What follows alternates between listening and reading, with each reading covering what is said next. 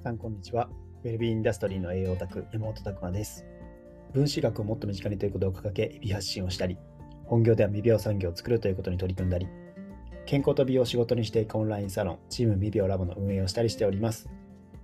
この配信では私、山本が日頃の勉強会にて語りきれなかったことや、分子学を学ぶ上で役立つ知識、日々を持っていることを発信しております。というわけでですね、本日のテーマは、2021年のポッドキャスト再生回数トップ5というところでお話ししたいと思います。先に告知の方をさせてください。えー、本日なんですけども、12月27日月曜日の21時からですね、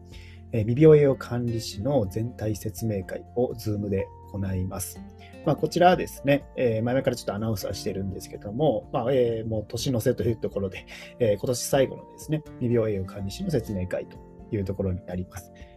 まあ、このチーム2秒オンラインサロンというのは今運営してるんですけども、健康と美容を仕事にしていくっていうところを一つテーマとして掲げておりまして、まあ、そこに本格的に取り組んでいきましょうっていうのが、このチーム未病コースというものですね。まあ、実はチーム未病コースとこの未病栄養管理士の講座っていうのはちょっとセットでして、え、そういったところでですね、え、今こうあります。なので、えー、未療養管理士イコールチーム未療コースの方々っていう関係性なんですけども、まあ、こちらではですね、非常に面白いことをお伝えしております。まあ、ここの一つテーマとしてはですね、未病段階で行動変容を促せるプロフェッショナルと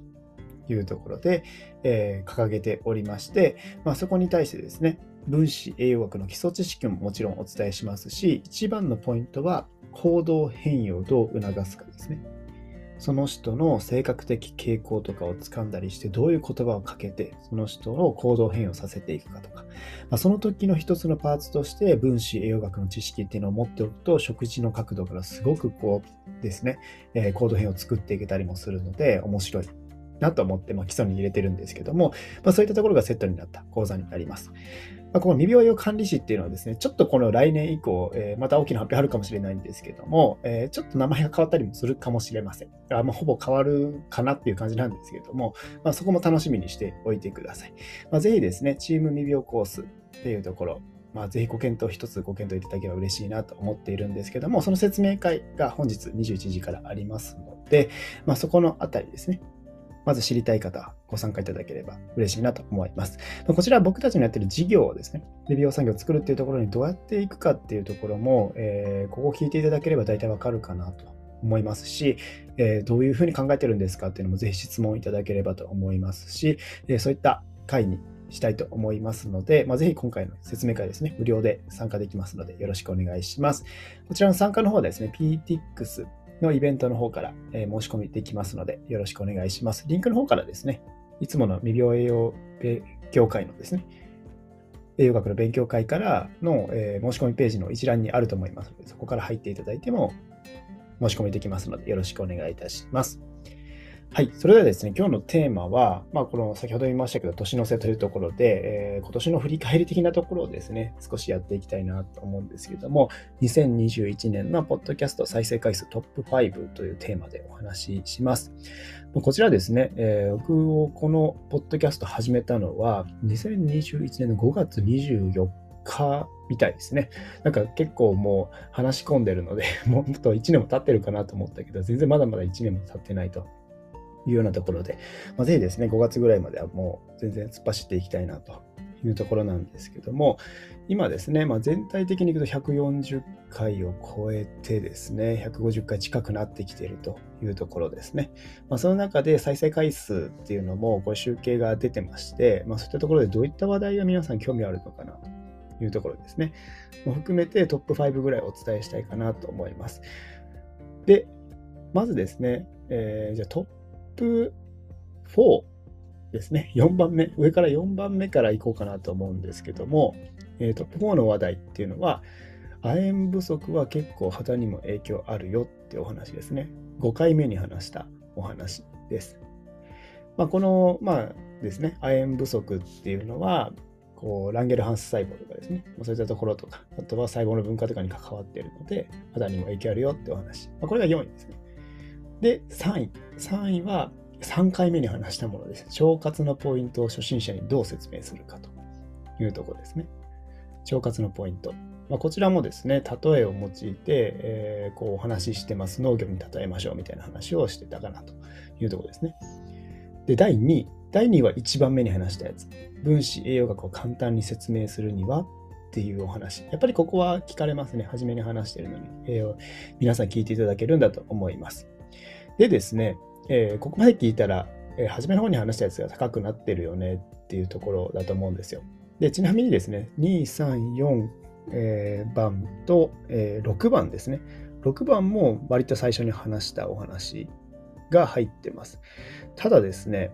5番目に面白いのが入ってまして、トップ5の5位 ,5 位なんですけども、これは第90回に話したものが入ってますね。なので、この話題って、えー、要は10月ぐらいに話したんですけども、一気に5位まで食い込んできてるっていうところで、面白いなと、ここは興味あるところなんだろうなって思いますね。まず意外でした。結構意外な話だったんですけども、えー、第5位はですね、タンパク質摂取で体臭が強くなるっていう話題ですね。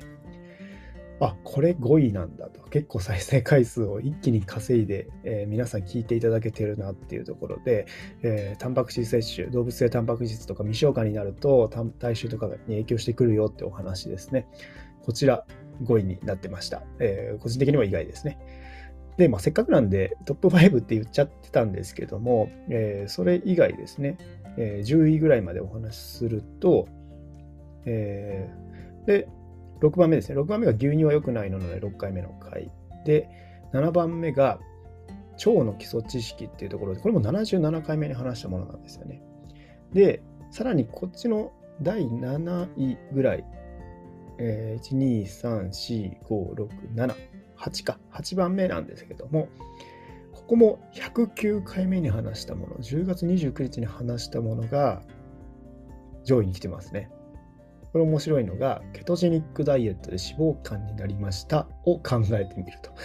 これかなり長いタイトルですけども、これが来てますね。なので、ケトジェニックっていうのもすごくホットワードなのかなっていうところですね。あと、タンパク質。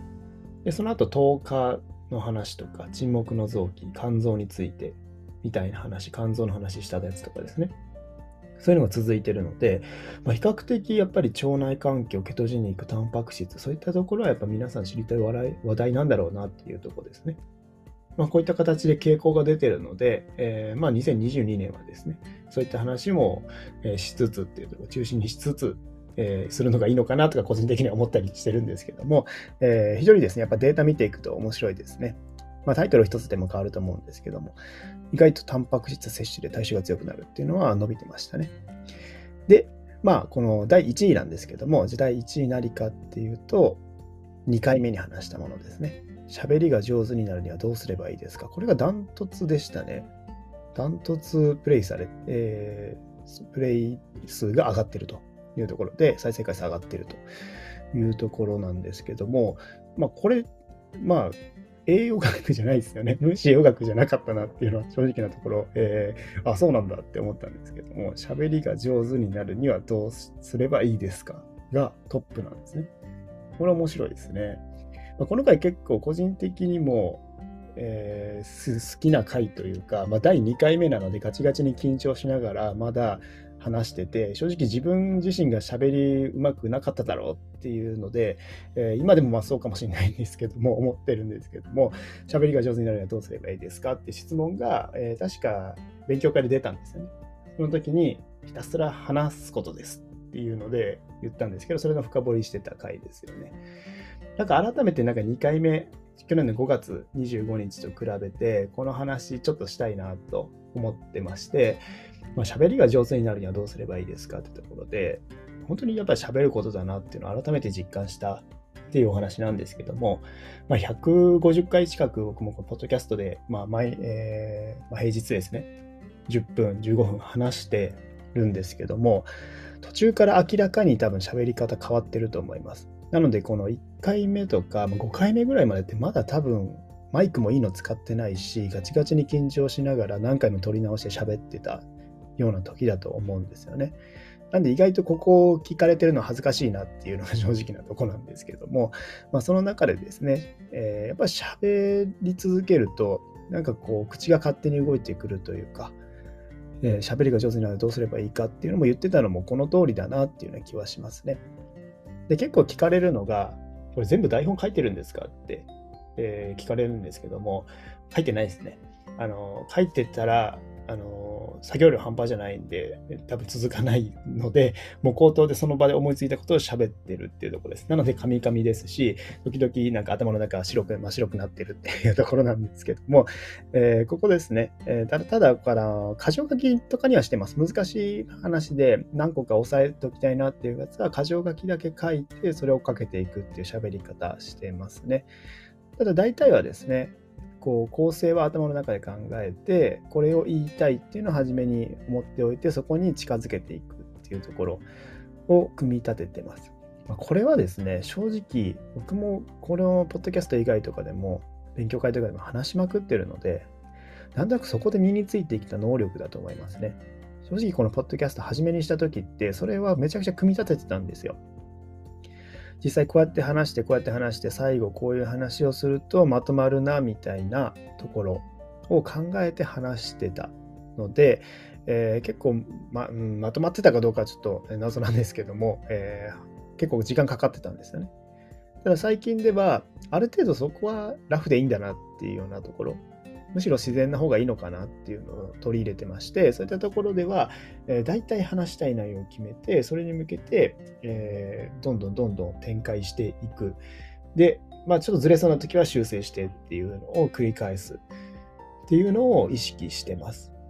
ただこれもやっぱり喋ってると、こう、喋、僕の喋り方の癖っていうのはすごくあると思うんですよ。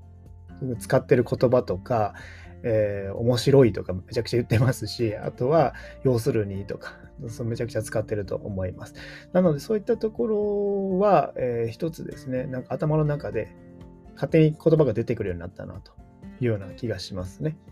まあ、そういった点では、本当にやっぱ喋り続けると、なんとなく自分なりの型が出てくるので、そこに対して当てはめていくだけで喋れるようになるんじゃないかなと思います。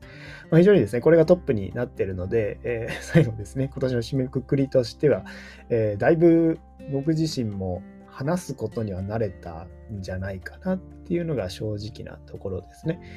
まあ、せっかくまあこうやってですね、1年かけて頑張って、えー、喋り能力を上げられたのかなっていうのは正直なところ、えー、よくわかんないんですけども、えー、来年もですね、このペースで続けていくと、もうちょっとさらに組み立てられるようになるかなっていうような気がしているので、えー、ぜひですね、来年もよろしくお願いしますというところです。